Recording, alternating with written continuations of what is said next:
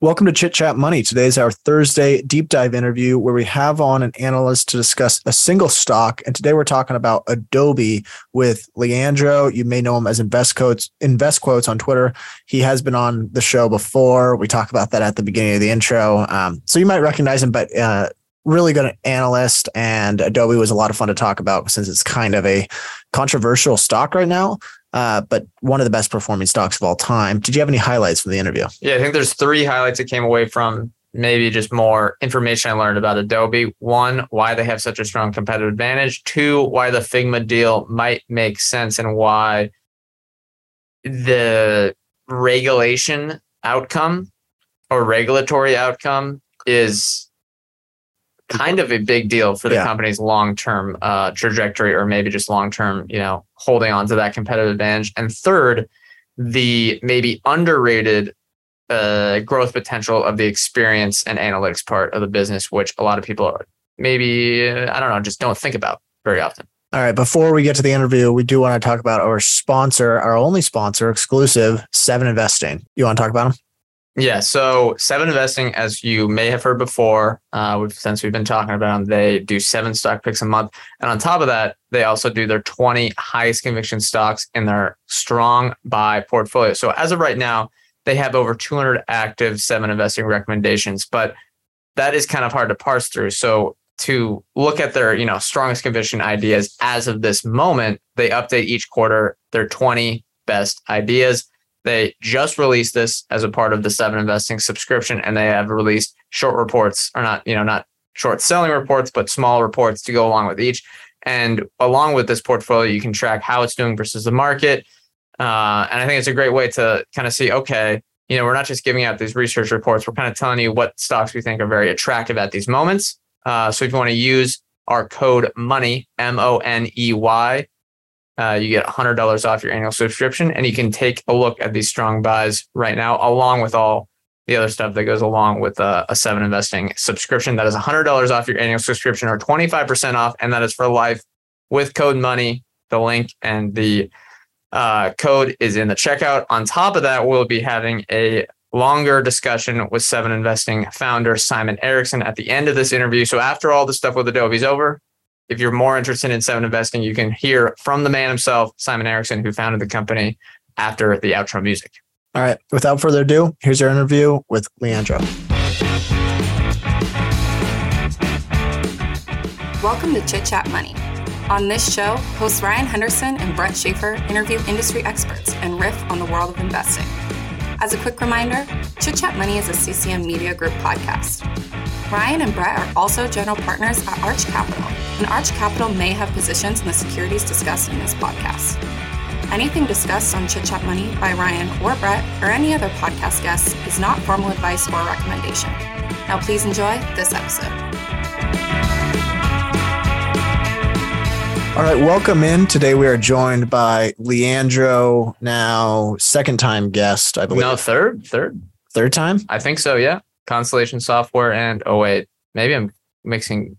Leandro would know. Is it second or third? Uh, I, am actually, I actually think it's third time, but I cannot remember what was uh, besides Constellation Software. I know we had. A, if anyone's interested in Constellation Software, we had a great episode on them uh, earlier this year but yeah, I can't remember what the other company was. I will look that up while we're recording. But well, continue, Ryan. We'll uh, we'll call it second time for the time being. But uh, you, you may know him as at Invest Quotes on Twitter. He's also the uh, the the writer at Best Anchor Stocks on Seeking Alpha. And today we're talking about Adobe, which has kind of been in some. I guess you could. It's kind of been in the hot seat as of late, thanks to sort of a big acquisition. But before we get to that Figma acquisition, let's talk about the company. What sparked your interest into looking into Adobe? Kind of how how did you come across it as an investment? Okay, yeah. Before before answering the the question, I think the other company was ASML, maybe. That That's right. Correct. I just looked it up. Yeah. I was going to save it for the end, but yes, anyone interested, ASML, Constellation Software, I think those, um, yeah, still be relevant today. Go check those out in our archive feed. But yes, continue, Leandro. Okay, go, going back to the to the question. Well, I was I was looking for software companies that had some kind of mode that went beyond technological leadership because I, I'm a bit wary of modes that come only from technology. I think a, a tech gap can close pretty fast. So that made me search for companies that had some kind of a technological leadership, but also another mode or competitive advantage that was protecting the the technology leadership. And that made me come against companies like Adobe, Autodesk, that I think, I don't know if you guys, I think you guys know Autodesk or Intuit, uh, which I think enjoyed competitive advantages that go well beyond the technology that underlies the, the products. So, in, in my opinion, the first trade one has to look at when searching for software companies that, with this competitive advantage that go beyond technology, is how they have fared in the past. Because if there's a, a, software company that has been able to survive the test of time then that's a pretty good indication that there's something besides the mode. So for example adobe and intuit the intuit they have managed to survive for more than three decades and their margins are still top class. Their return on capital is pretty high. So clearly competition is not having an easy time eating in their returns. So yeah that, that's how actually i came across adobe. I also studied uh, Intuit in uh, in depth, and I, am actually looking at Autodesk now because I think that if you can combine software with another kind of mode, then that can be very powerful. But if it's just software, then I'm a bit worried about the mode because I don't know, a 10 year time frame is a lot in technological terms. Oh, especially especially with all the money that pours into software. Yeah, and just for reference for listeners, Adobe is one of the best performing stocks of all time. I'm looking at the chart now, and I believe it's over a thousand bagger, so over a hundred thousand percent or around that return since inception. So if that's not a good indicator of business quality, I don't know what is. But let's get into what the company actually does because people know it as you know the PDF company and kind of the Creative Cloud company, but they have a ton of different products. So what are the various segments and what are important for each? Okay, so Adobe has three segments, two of which make the majority of revenue. The two most important segments are digital media and digital experience. In digital media, you have the Creative Cloud and the Document Cloud. And then digital experience, you have the Experience Cloud. So, uh, well, the third segment is publishing and advertising, which is like a bunch of legacy software products that are like making every year a small part, a smaller part of revenue. But I think to understand Adobe, it's better if you look at the clouds and not at the reporter, uh, reportable segments. So I'd say it's better if you look at creative, document, and experience cloud. So the most important by far is the creative cloud. Is right now it's the largest. There are a bunch of products included. I think it's actually like around 31 products or so. So it's quite big. Um, you can find here famous products uh, Adobe products like Photoshop, Lightroom, or Premiere. Photoshop is obviously photo editing. That that has become a verb. And then you have Premiere, that is video editing. So in, in Creative Cloud, you basically found find any product that is used by creative users to create and edit digital content in any kind of in any kind of format. Uh, basically, you've got photo editing with Photoshop, video editing with Premiere, and then you also have 3D editing with a company that Adobe bought not long ago called Substance. I think so I think we've the, got our uh, audio editing software is included in there as well. And and, and we'll talk about it. We have the bundle as well. So you know we like using the digital signature, but I think that might be the the big bundle. But either way, continue. Mm-hmm. So th- this is the Creative Cloud, which makes like a substantial part of revenue. It's what Adobe is known for. Then you have the document cloud. Adobe is also known for document management because they basically like invented the PDF. Um, so Adobe has for many years been adding what management calls verbs to Acrobat. That is the product that they sell for PDF management so that users can freely manage and edit documents. So in this segment, you can also find other offerings such as Adobe Sign, which makes like obviously makes total sense that you can buy Adobe Sign in the document cloud. But Adobe is also transitioning to a full document management offering, such as similar to what DocuSign is trying to offer to offer. But to be honest, Adobe is not quite there yet, and Adobe Sign is somewhat more commoditized than what you can find in a full document management offering. And then finally, you've got the Experience Cloud, which is also made up of many individual products that help customers distribute personalized digital experiences. So in, in the past, customers had the Creative Cloud to create digital, digital content, but Adobe's management felt that they didn't have the end-to-end life cycle of that digital content that was being created because a customer would create something and then they would take it elsewhere to distribute it. So Adobe started to buy a wide variety of companies. The first one was Omniture, that was an analytics company, and they started to build this experience cloud where customers would be able to create digital content using creative cloud products and then dis- distribute that content using the experience cloud without leaving the adobe ecosystem okay makes sense and you you wanted uh when we were talking before the show you, you made sure we wanted to talk about experience cloud i know you just touched on it but which of these segments do you think has the most or the, or the largest opportunity I mean, Creative Cloud, I think comprises the majority of revenue right now. Do you think Experience Cloud could eventually be sort of a second pillar there? Well, I think Creative Cloud will continue to be the most important segment for many years, especially because now we have a like a large influx of new creators thanks to the creator economy. So now Adobe with the Creative Cloud is not just catering to professional creators; it also caters to individual creators. I mean, they just rolled out a product called Adobe Express. And I'm actually a user of that product. It's basically the same as Canva. I think people would know Canva and not maybe not Adobe Express because it's fairly new. But I think the Experience Cloud offering is a bit undervalued by the market because it's growing slow. Like it makes a not a big part of Adobe's revenue and it's growing slow. So people are saying like, well, that's not working because at this stage it should be growing very fast. But that's something like that's a consequence of how the experience cloud works. So Adobe caters to very large enterprises with this offering. And these enterprises like they they cannot just say, okay, I want that software, like I'll buy it. They have to basically transform the tech in infrastructure so they can um, like install these products in house. So, for example, if you're a company that has a website and you want to know all the analytics and you want to buy the Experience Cloud, it's not that simple as saying, okay, I'll buy uh, Adobe Analytics and then I'll be able to see everything. No, you have like to tag your whole website so all the data goes to Adobe, and that takes like a lot of time and a lot of money. So we're talking. I've I've worked in a project where we used uh, Adobe Analytics and to implement just this product it maybe takes one or two years and maybe double digit like 10 million of project to do so so it's not something that the enterprise customers can switch to very fast. So that's why i think we're seeing very slow growth right? Like it's not slow growth still double digit but i would expect expect better in the future. And that's because many customers are starting with analytics and then when they have everything like everything is focused on that analytics product and all the tech infrastructure has been adapted then they start purchasing rest of the products.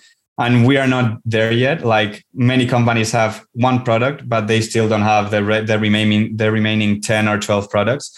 So i think it's actually a segment that we will see accelerate in the future. Okay let's talk about pricing then. How does adobe price its products? Um, I, I, I imagine a lot of the value um, or a lot of the competitive advantage is that you know there's there's competing products for a lot of adobe's offerings but there's maybe not uh, as anywhere near as there, good of a bundle. One, there, yeah, yeah, exactly. Yeah. Um, so can customers bundle or and do they have to bundle or could they just buy you know a, a singular product yeah, so pricing differs slightly across the different segments. So in Creative Cloud, someone could buy the entire Creative Cloud and for around, I think it's $60 a month. And they would have basically access to the plus 30 products that Adobe has. Or you can also buy products individually. Like if you just want Photoshop, you can buy Photoshop. I think it's $20 a month. You can you can bundle like there's sort of a personalized bundle, but you cannot decide it. Like I cannot choose to buy Photoshop and Premiere. So Adobe will tell you, okay, do you want the photo editing offering? Then you can buy Photoshop, Photoshop and Lightroom for forty dollars a month or something like that. But as you can see, like if you're going to buy Photoshop and Lightroom for twenty dollars for forty dollars a month, and the whole Creative Cloud is sixty dollars a month, what Adobe is trying to do is to make everyone buy the Creative Cloud bundle. And even if you go to Document Cloud, that is somewhat similar. You can buy Acrobat Pro uh, for I don't know, I don't remember remember the price right now, but you can buy Acrobat Pro or Acrobat Standard that is cheaper. But actually, if you buy the Creative Cloud, it comes with Acrobat Pro. So everything in the digital media segment leads you to buy the Creative Cloud subscription because it's like the price point is it's not worth it to buy the products individually. So when you have more than two products, then the Creative Cloud is going to be worth it. So and then in the in the digital experience segment is it's much more like opaque because it caters to enterprises. So it's not like an individual can go on the Adobe's website and say, "Hey, I want the the Experience Cloud. How much is it?" So that's I think that would be set on a case per case basis, and but those contracts, if you're a very large company, you'll you'll go into the um, more than 10 million a year to have the whole Experience Cloud.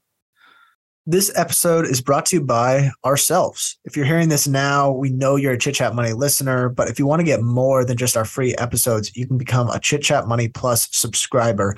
Within the subscription, members get access to our weekly, not so deep dive episodes, our monthly episodes detailing one of the holdings in our investment fund, Arch Capital, and then they also get written work, so newsletters and research files to go along with each not so deep dive episode. Am I missing anything? We should talk about the themes that we do each month. So each month we choose a theme based on whatever we want. So last month we did video games. This month we're doing housing. Next month we're doing engineering software, I believe. And then the following month we're doing website and e commerce software. We choose those because it's you know a great way to investigate a different industry. And if you want to subscribe to CCM Plus, go directly through Apple Podcast or Spotify or through the link that will be in each one of our show notes. It is only $5 a month. You heard that right. $5 a month. Perfect to try out. If you like what we have to offer, we hope you'll subscribe. Okay. Now, we may have be hitting this a little bit late because we're kind of talking a bit of the history here, but let's talk the industry dynamics. I mean, revenue growth has been generally consistent over the last few decades. Um, which is just highly impressive. I mean, we talked about how good their stock returns have been. Is I mean, what are you looking at for whether this can continue over the next decade? Because I think that's kind of the, the big question. How mature is this, you know, the creative cloud market, mm-hmm. the digital experience market, all that good stuff? Well, revenue was actually kind of lumpy before 2012 uh, because the company was actually a product based company and not a subscription based company.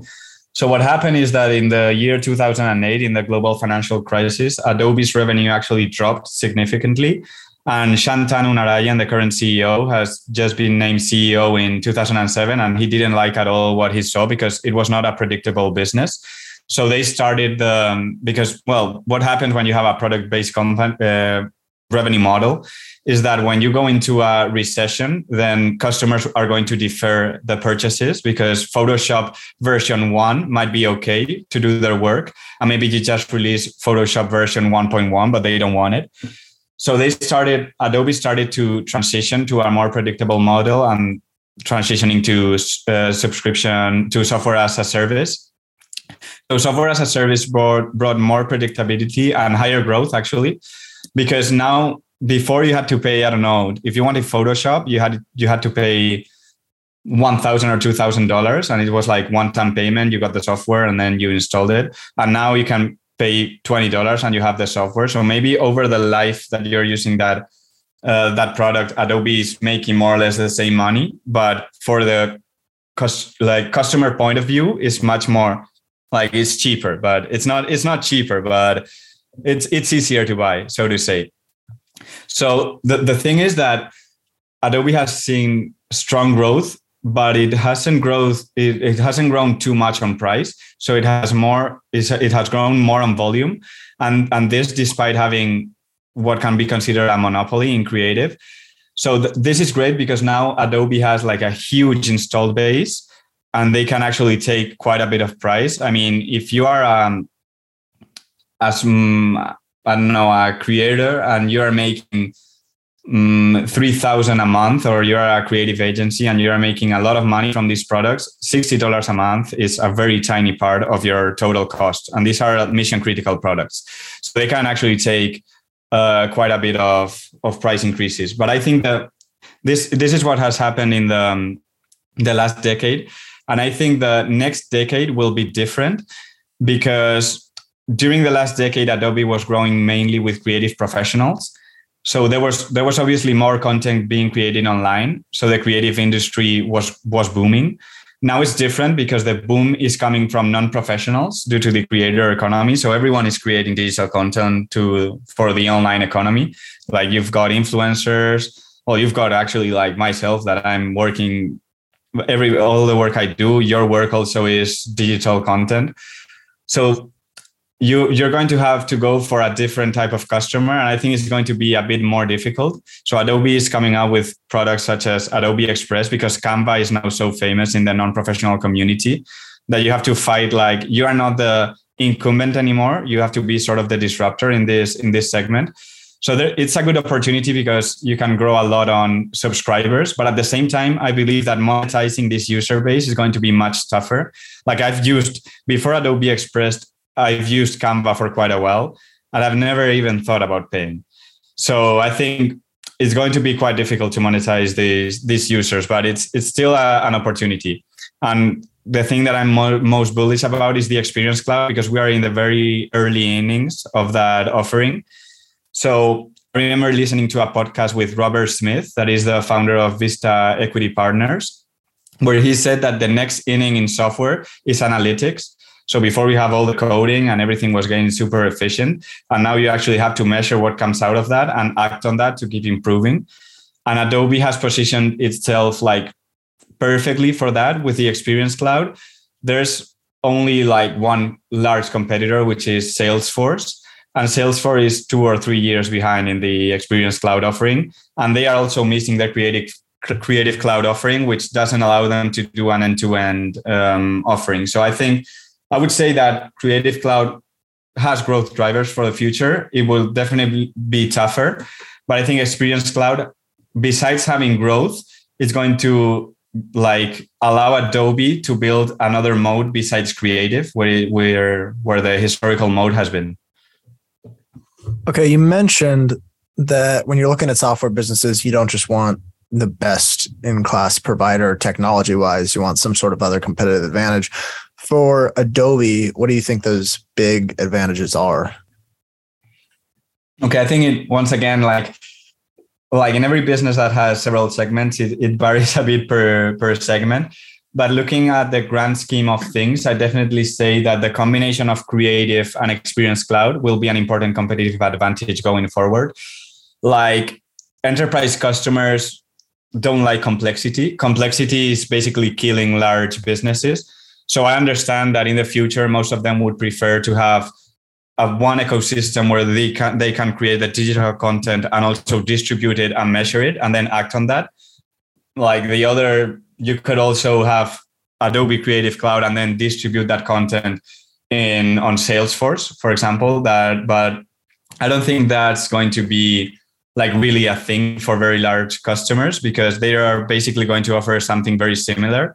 And then you, you're not I don't think Adobe is going to make it easy so that you can distribute their content with other platforms. So then more more specifically, if we look at the different segments, if we look at creative, I'd see the, the competitive advantage uh, advantage lies in adoption. Like in uh, it's a fairly similar dynamic to Autodesk. So Adobe's products became the standard in the creative industry. So students were somewhat forced to learn how to use them because they knew that the creative agencies would demand them. Like if you were going out of university and you wanted to be a creative professional and you wanted to get a job, they were going to ask for Photoshop. Like that was going to happen. So, and actually, universities had the Creative Cloud for free. So they were teaching you how to use the Creative Cloud at, at, school. So I think that's very similar to what Autodesk did since the beginning. Um, management is very well very well aware of this so they keep targeting in, uh, educational institutions so that they keep um, working with the creative cloud Then on Document Cloud, I actually I still don't see any strong competitive competitive advantages. So I would say that if they offer a full document management offering like DocuSign is trying to do, then that could cement strong competitive advantages. But I don't see just how like maybe they have a, sort of a competitive advantage in the partnership with Microsoft because Acrobat comes installed with Windows. So that's that gives Adobe, I think, a couple of billion uh, users, which is like very. It's a significant opportunity, but I don't see how it differentiates against other offerings. And then on the Experience Cloud, I think that the mode is still being built, but I expect it to be quite strong because the closest competitor, as I said, is Salesforce. Is Salesforce, but it's still behind Adobe.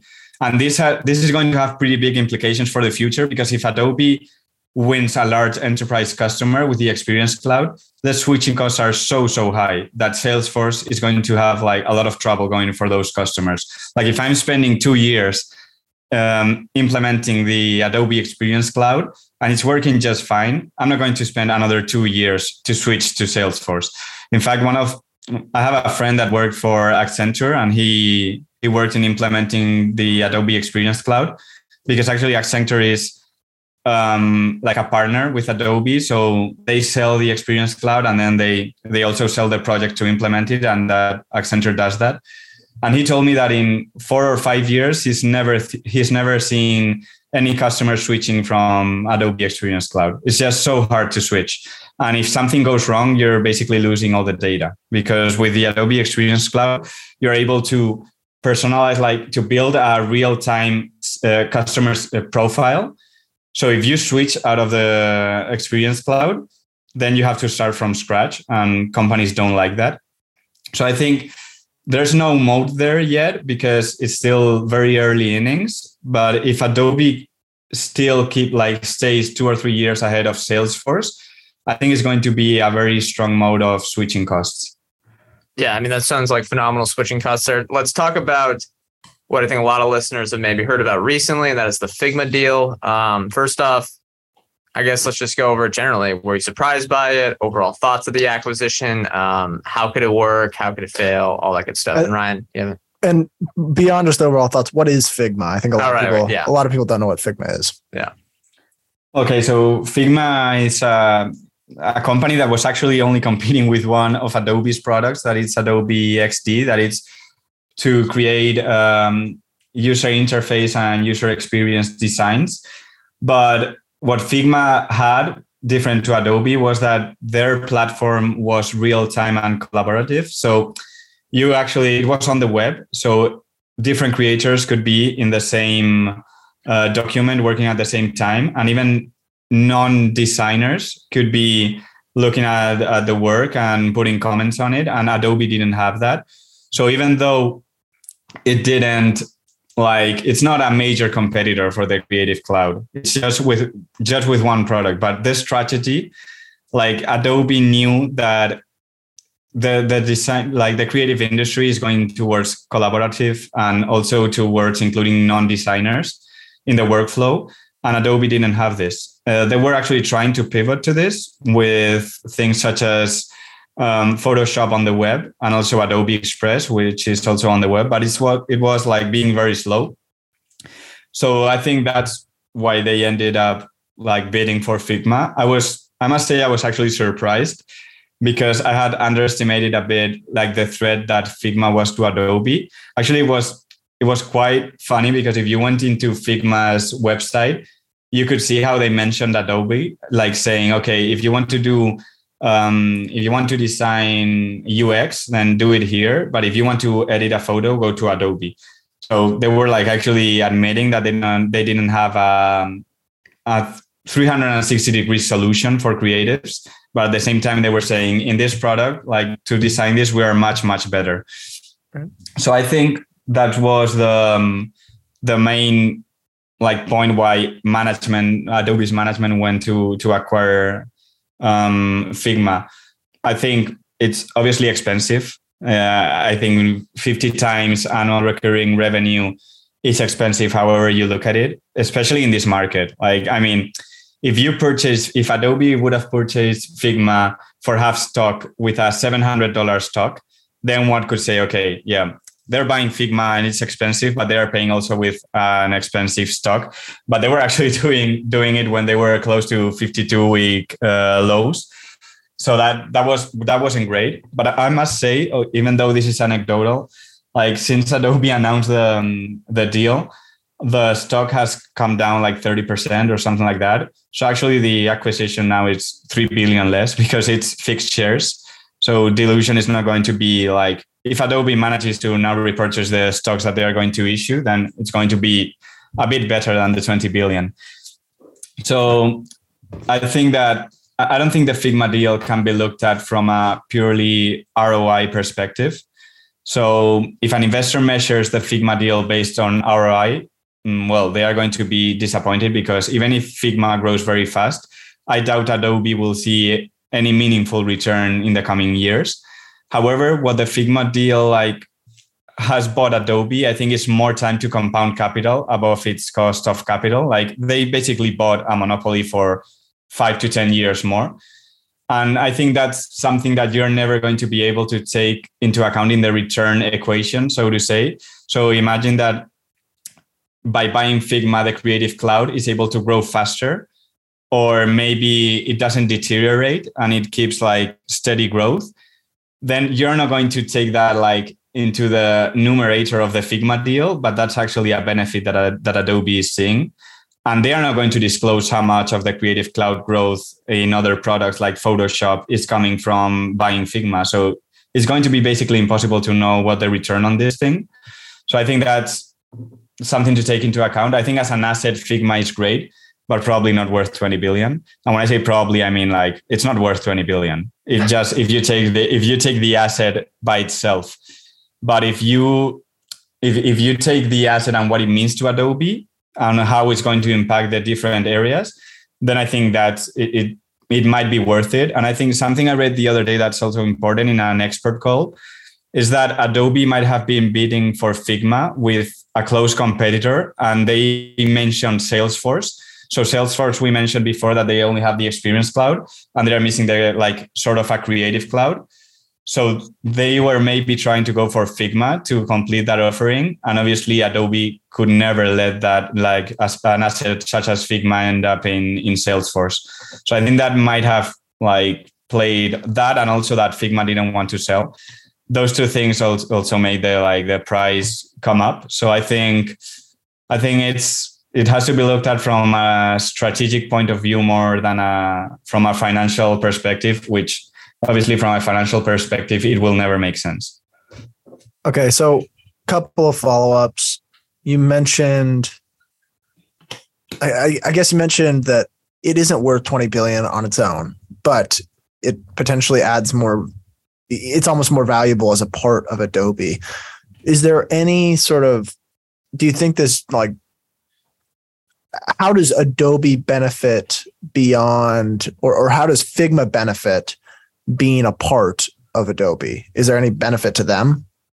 Yeah, like Figma now has basically access to a global sales force and before they didn't have it so now an adobe has a huge installed base in creative and actually what adobe sells in many cases is complementary to the to what they to what figma sells so imagine that adobe gets adobe xd i don't know if they're to do it do this but they discontinue adobe xd and they offer figma in the creative cloud then Figma is going to be have a huge installed base because a lot of people are going to buy the Creative Cloud or or they already have it. And but I think the obviously the the benefits are going to be like greater on the other side, like how Adobe benefits because Figma also I think one of the most important things is that Figma brings a lot of non-designers to Adobe. Like Adobe, you basically had designers using the Creative Cloud, but two thirds of Figma's users were non-designers. So, for example, the project manager that is overseeing the business team, the developer team, and the design team, he was also a Figma user because he was collaborating with the designers in real time. So now Adobe is going to have like Adobe's target customer just grew a lot because now they're going to be able to put all these non-designers into the mix. And if Adobe is able to pivot all the all their offerings to like imagine the creative cloud in the future is on the web and real-time collaborative then that's going to be a huge boost to to sales and also on the pricing side because now now you're going to be able to raise prices much much faster like figma had a free whatsapp freemium offering um, so now that you know have that thread then if you raise prices where are going well where are adobe xd users going to go to Figma, well, Figma is yours, so you can raise the price there. Figma has says that they are not, said that they are not going to raise the price, but I want to see if that stands true like two years from now. Right. Right. And one more follow up on the Figma deal and real time collaboration. If Adobe, say, I don't know, five, ten years from now, is you can see kind of how the whole user base is going to real time collaboration. Do you think that widens the moat uh, just because of a you know higher switching costs, better maybe even network effect you could describe it as with everyone on there. Does that help compared to how everything's kind of isolated with some of the products today? I think it actually deteriorates the moat a bit. Like if everything if everything goes to on the web, then switching costs are going to be and and I think the the most important thing is that the industry is pivoting towards AI. And so like simplifying the life of the designers, like you go into, I don't know what, maybe before took 20 or 30 clicks to do on Photoshop. Now with AI, it might take two clicks. Um, making the products easier. And if you guys hold Autodesk, you might know it's not great for the moat because then um, if you don't have like a learning curve, then you can switch much easier than if you have a learning curve like you've been using Photoshop for five years and you know how to use it perfectly. But if someone can learn to use Photoshop like in one month, then the switching costs are much lower. So I think Adobe 100% had to jump into the collaborative and real time trend. But the H, the AI trend is going to be a bit, I think it's going to be a, dif- a bit difficult to tackle because the moat will shift from a learning curve or high switching costs, it will shift a bit to technological leadership, which is what we talked about before. That it's like you might be very good at AI, but another company can come and get up to date much faster than if someone has to learn uh, Photoshop for five years. Okay, last question on Figma. Um, I know we've we've kind of harped on it a lot, but my when I looked at Adobe before the Figma deal, I thought, wow, this is a business with an incredible moat. And then when I see the company have to pay $20 billion to essentially fend off a competitor, it makes me question that moat. Does, does that concern you at all? And what's the risk that they end up having to do this again down the road? Well, it's not the first time Adobe does this, but um, maybe at this scale, obviously it's the it's the first time. I think management was clearly complacent. Like they they allowed Figma to grow too fast and to to a very big size. Like they could have acquired Figma in 2021, maybe like even making a large offer but paying less um, I think it shows that the moat maybe is not as strong, but at the same time, if this deal goes goes through, it also tells investors like, hey, look, we we might like we overpaid for this, but we are protecting our moat for many years to come. And if we can continue doing this, and maybe the price, the 20 billion in 10 years makes sense, then I see it as a just another acquisition. Like many companies, there are a lot of companies that have strong moats that acquire smaller competitors and they'd say no it's a tuck-in acquisition to um, uh, complement my offerings. But in many of those cases they're also acquiring companies because there are threats. Like right. visa mastercard like when they see a threat they will actually go go for it. Maybe they they'll get blocked or maybe they'll they will not buy it but they will collaborate. So i think it's something similar. So one could argue that Visa and MasterCard, by doing this, are showing that their moat is not as strong. Because if not, you can just say, like, I don't worry about competitors. They are not going to eat my lunch. But then blockchain comes in and they start to collaborate with blockchain to see how it works and to see how they can adapt to it. So I think if you are able to do it, then I don't see it as a concern. But if you're Facebook, then yeah, it's a concern because you're not going to be able to acquire even like a 20 employee company. So, but in this case, if I would say that if it doesn't go through, it's a huge concern. Like if the acquisition doesn't go through the regulator, um, then I would most probably be like my conviction would be lowered a lot because Adobe is saying, "Hey, look, we have a, a threat and we're not we are not able to eliminate it." But as long as Adobe says, "Hey, look, we have a a competitor and we just eliminated the the threat for the next five ten years, and now we're going to accelerate our our revenue," then for me that's somewhat fine.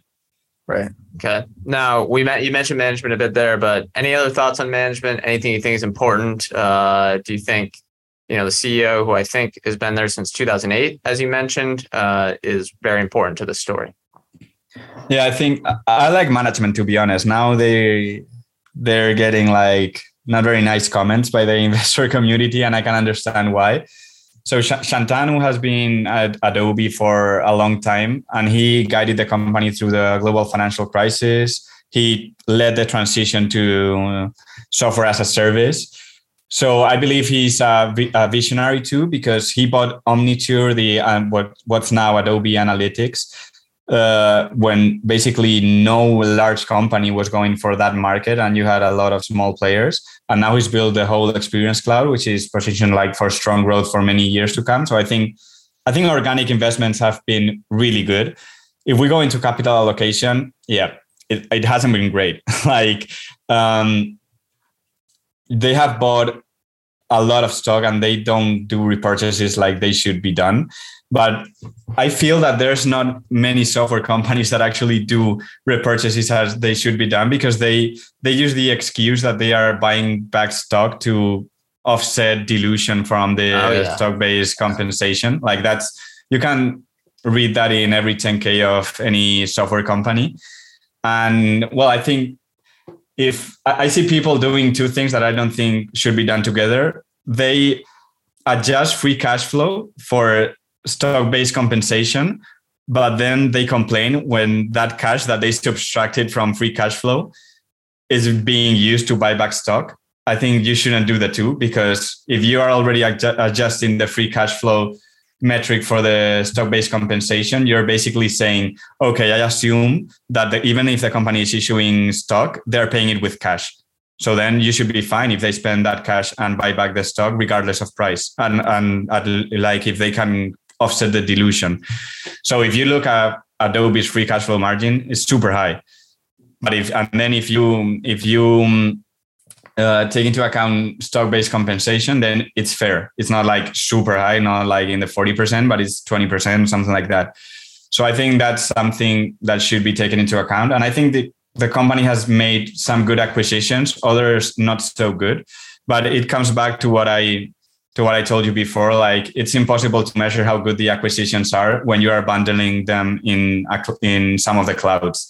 Like I bought, they bought Omniture, and then they bought also a company called Magento that it's for um, a small and medium-sized business e-commerce. Like it competes with the likes of Shopify and stuff, and that's in the Experience Cloud.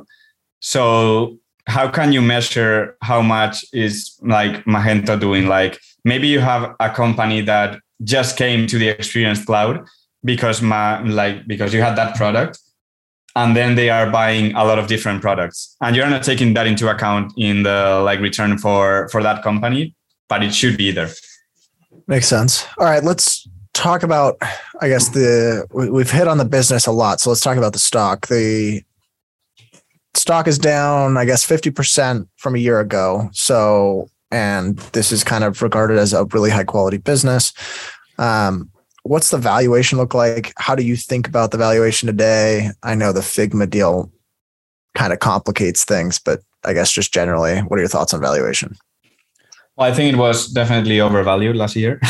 and now like you have to add to the fact that it was overvalued and like you have rising interest rates, which that's not something like that's not company specific it has come down substantially. I think there are a lot of fears of Adobe being cyclical, um, but I think it's somewhat similar to digital ads. Like there's no there's no way of knowing if it's actually cyclical because you know how like another exam another example in 2008 adobe obviously suffered but it was product based business now that it's um, like a subscription business then how is it going to react? And a lot of these people depend on these products to continue like uh, earning like their their revenue. So i think that also puts downward pressure on the stock. I think um, the digital experience like experience cloud is not going to be very very cyclical to be honest. But creative cloud could be cyclical. Uh, that's still like we still have to see. And i think that the valuation for me seems fair now but i see a lot of people comparing adobe's multiples to what they were 10 years ago or maybe i don't know 20 years ago just to see where the average lies and I don't think that makes sense for any company, but for uh, for Adobe even less so. So Adobe ten years ago was beginning the transition to um, to software as a service, and so how can you? They, they didn't even have like a strong experience cloud. They were just starting the to build it up. So you're basically comparing two different companies. So it doesn't make sense to do to do that.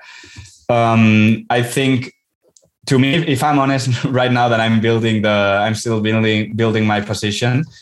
Uh, I don't care if there's more downside ahead, and there could be, but and I'm not any good at uh, uh, TA, but the stock seems to be holding up quite well lately in the general scheme of the market. Obviously, it, it has come down a lot, uh, 30% drop after the Figma news.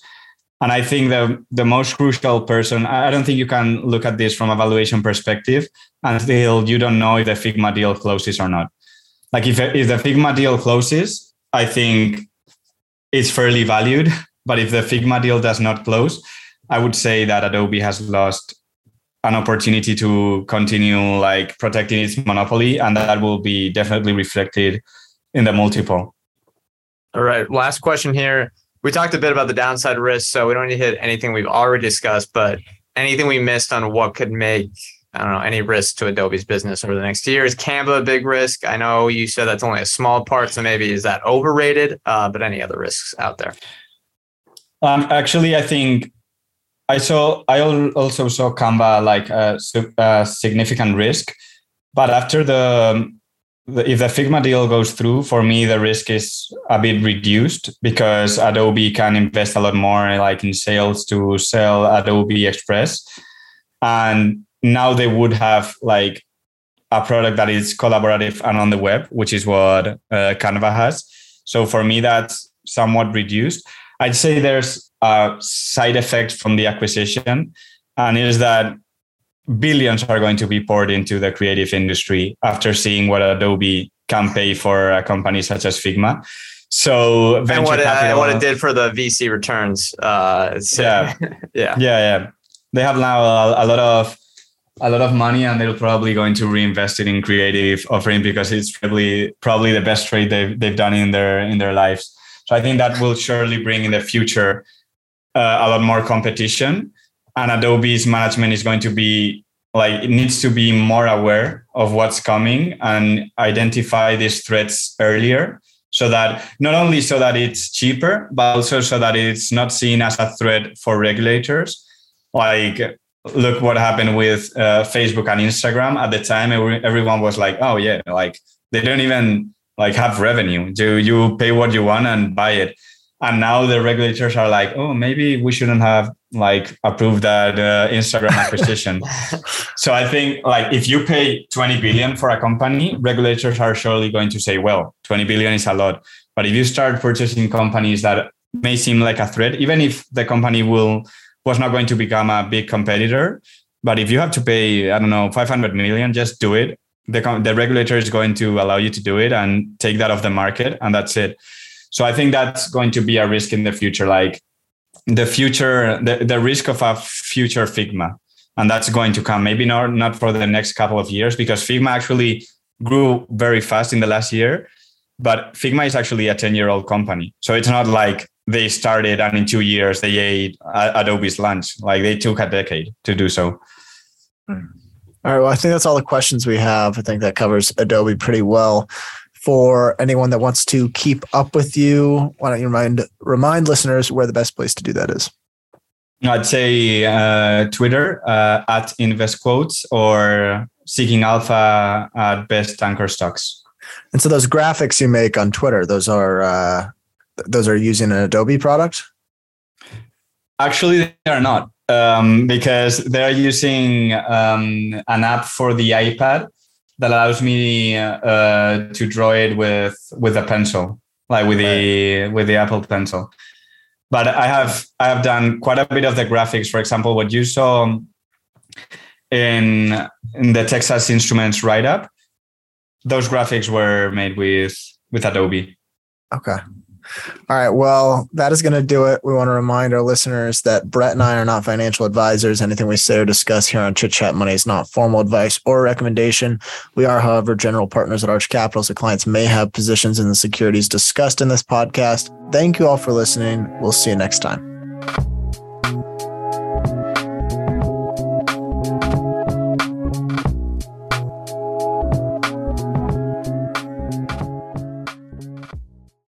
Hey, Simon, we wanted to ask you a few questions about Seven Investing so listeners could get an idea of what they're getting. What inspired you to start the company and what exactly is Seven Investing?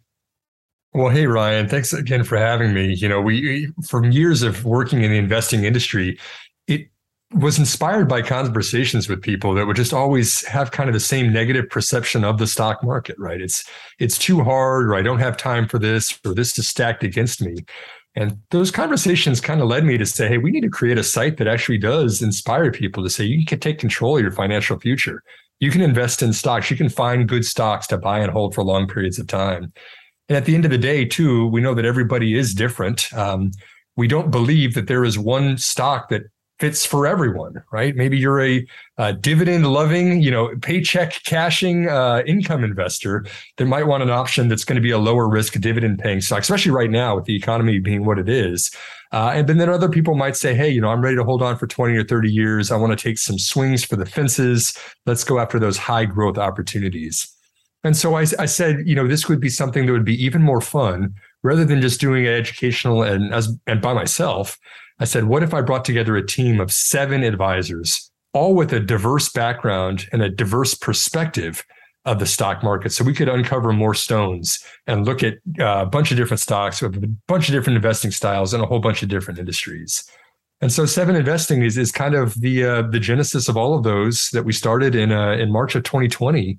And we said, let's look at a whole bunch of different stocks. Let's do the legwork of the analysis and let's present our seven favorite actionable ideas every month for investors to choose from. Now let's start the conversation about which of these stocks is right for you and which one might be the right fit for your portfolio, knowing that investing is a very personal thing. All right. If you are a subscriber of Seven Investing, what do you get? Can you give an overview of what subscribers get? On the very first of every month, Brett, we release our seven new recommendations. So we are uh, coming up on October 1st here, at least in the recording of this. And, you know, on October 1st, we'll release seven recommendation reports. Some of them will be low risk, some of them will be high risk, some of them will be biotech, some of them will be financial services. We run the full gamut. And as a member, you get immediate access to all of the new reports. But you also get access to all of our old recommendations as well. We track all of them in real time on our scorecard at seveninvesting.com slash recommendations. And we also provide company updates uh, on all of those previous recommendations as well. We check in on how things are going. And sometimes we even see red flags that we think people should be aware of. There's risks for any opportunity at the time that you recommend it. And sometimes it's really willing, it's really, it's really needed for investors to kind of understand the risk and reward relationship. And then the last part of it is in addition to issuing new recommendations and providing updates on them is we know that this is a long-term journey. We know that investing is something that we want to take uh, years, if not decades, to accomplish whatever we want to get to as, as the end goal. And so we always, every month, make it a point to be very available for our subscribers to ask us questions. We have a members only call uh, right in the middle of every single month we have a community discussion forum that we're that we have available 24/7 to not only talk to our advisors but also other investors. I think that's one of the key differentiators for Seven Investing is that, you know, we know this is a long term journey. We know it's a very personal thing. We know they're going to have questions along the way. We don't want to just broadcast stock picks and disappear. We want to be here with you uh, throughout this entire journey.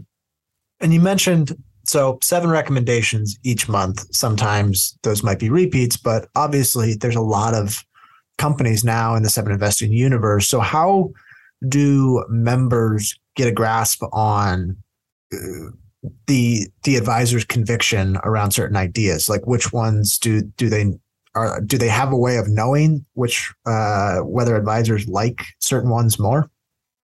That's the most common question we've gotten actually since we started is what's your favorite ideas right now?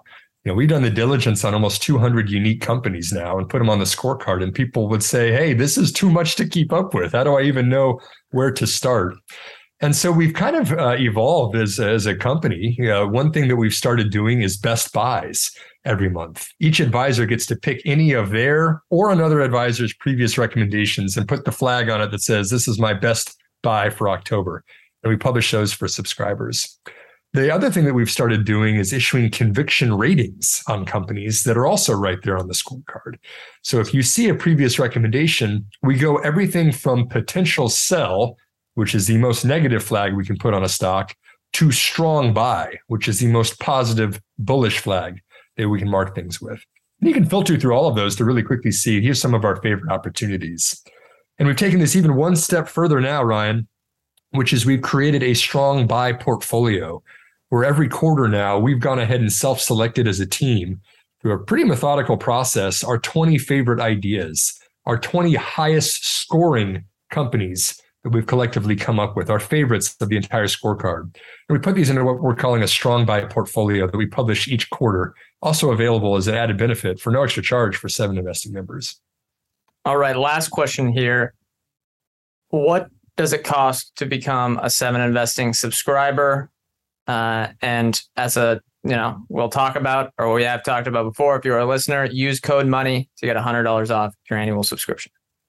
That's right. Yeah, we do have a monthly option. You know, you can come in and check out the entire scorecard for a month just to see what you're looking at for $49 a month.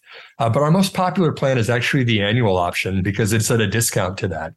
Uh, in fact, we've got a discount on the discount, like you mentioned, Brett.